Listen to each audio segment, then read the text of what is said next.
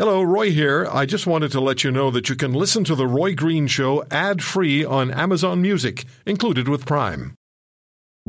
Families have a lot going on. Let OLLY help manage the mental load with new cognitive help supplements for everyone four and up, like delicious Lolly Focus Pops or Lolly Mellow Pops for kids. And for parents, try three new Brainy Chews to help you focus, chill out, or get energized.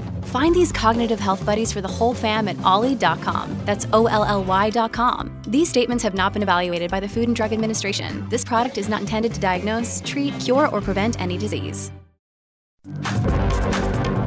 With us now is the Premier of Saskatchewan. Always have the uh, the pleasure. It's always a pleasure to speak with uh, Premier Moe about what's going on in his province, in Western Canada, in this country, what the relationship is like between the different levels of government, the federal government, and the provinces, and what the issues are that matter. Premier, how are you? I'm doing great. Great, uh, pardon me, Roy. Uh, how are you doing? I'm I'm just fine, thank you. I'm just disturbed by uh, story that we've been hearing about and learning about over the last number of days. I mean, we knew what was going on. We didn't know what the numbers were. And Ipsos polling uh, did an exclusive poll for Global News and found that 22% of Canadians are saying they are out of money, out of money, out of money. Uh, 28% of women, Premier, th- another 32% of Canadians, Darrell Bricker of Ipsos told us, fear that if uh, there's another increase in pricing, they will be at that same level of being out of money. And I took phone calls from people across the country talking about the distress they're feeling and uh, what they're experiencing as the dollars do not cover the expenses any longer. Um, it's not necessary to be this severe in Canada, is it, Premier? Don't we have natural resources that we could sell to countries that want our natural resources, like Japan and Germany? Wouldn't that pump billions of dollars into our national treasury and help pay for services and maybe provide some tax relief, or am I missing something? No, I don't think you're missing anything. Uh, it's quite tragic, actually. The the results of that survey are should be disappointing for uh, every everyone in, in our nation, and and I think in particular disappointing for uh, any of those of, and myself included in in leadership. But we have uh, every opportunity as uh, government leaders to do what we can to encourage, to foster, to attract investment into uh, into industries that um, we do well in. Um, and you're right, the industries that we do well in uh, ultimately are industries that produce goods, manufacture goods, uh, produce uh, energy goods, agricultural goods. Um, manufacture so many various kinds of goods from automobiles to jets to trains to whatever it might be and then we, we we're an export-based economy. We provide those products to the uh, to, to other Canadians, to other folks in North America, and, and ultimately to the world. And and I, I think this is a time where our, our governments really need to focus on the industries that are creating that wealth for Canadians in, in communities from from coast to coast to coast. Um, and doing what they can to encourage investment, encourage the, the strength of that economy, and ultimately, uh, that is going to change the, the, the numbers uh, in that in that particular survey and make a better life for Canadian families, which is what we're all elected to do. And I I fear and I I, I think that we we may not be as a nation, uh, you know, focusing on the things that are ultimately creating a better life for for that next generation. Yeah, you were on my program, I think about three or four years ago, and Premier Higgs was on with you from New Brunswick, and he said we have to decide whether Canada is a nation or a notion. And uh, those words come back to me from time to time. This is being one of those times. Premier, what about the economic projections for 2023 for Saskatchewan and Western Canada, particularly?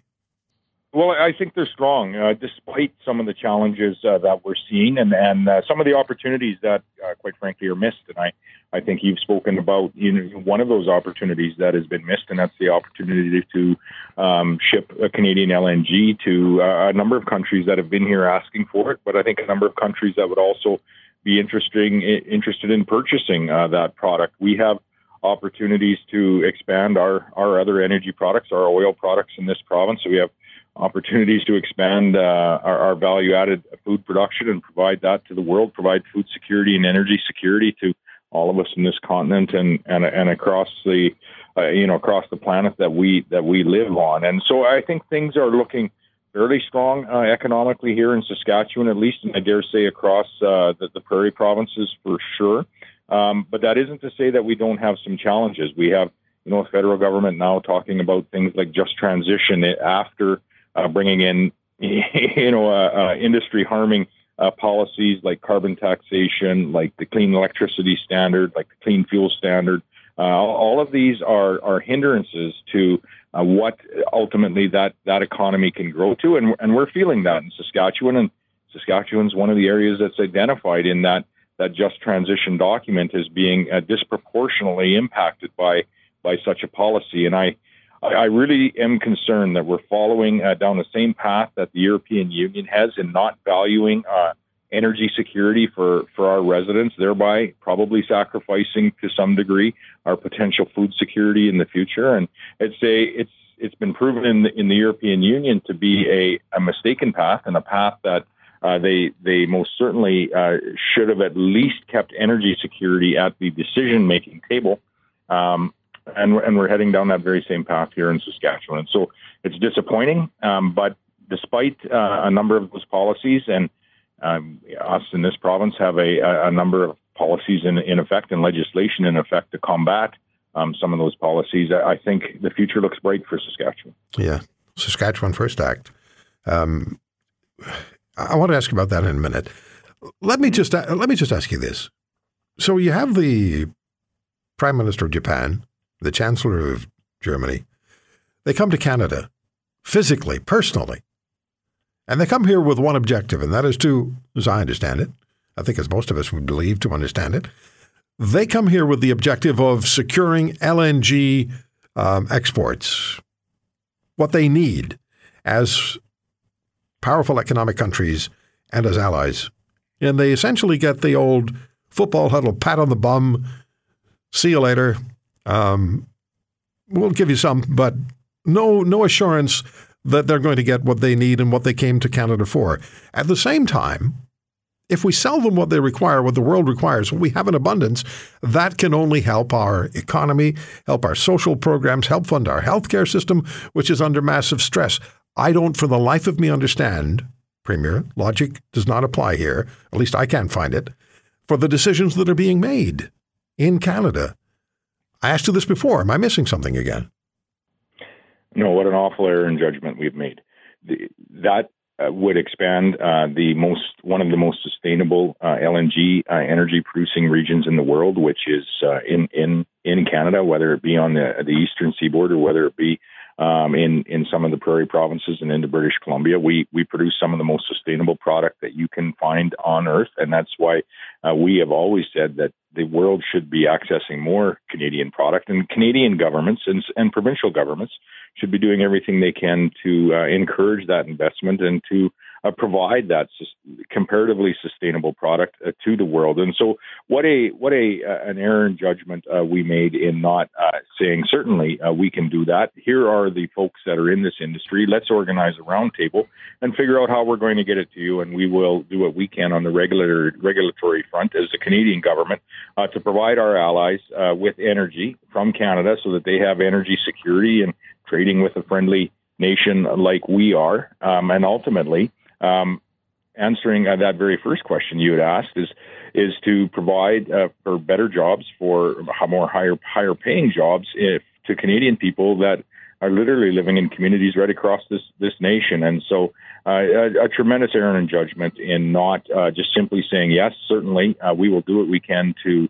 Uh, to to provide you with whatever you need, whether it be LNG, whether it be comparatively sustainable oil products, uh, or ultimately whether it even even be some of the other manufactured goods or agricultural products that we provide, and into the future.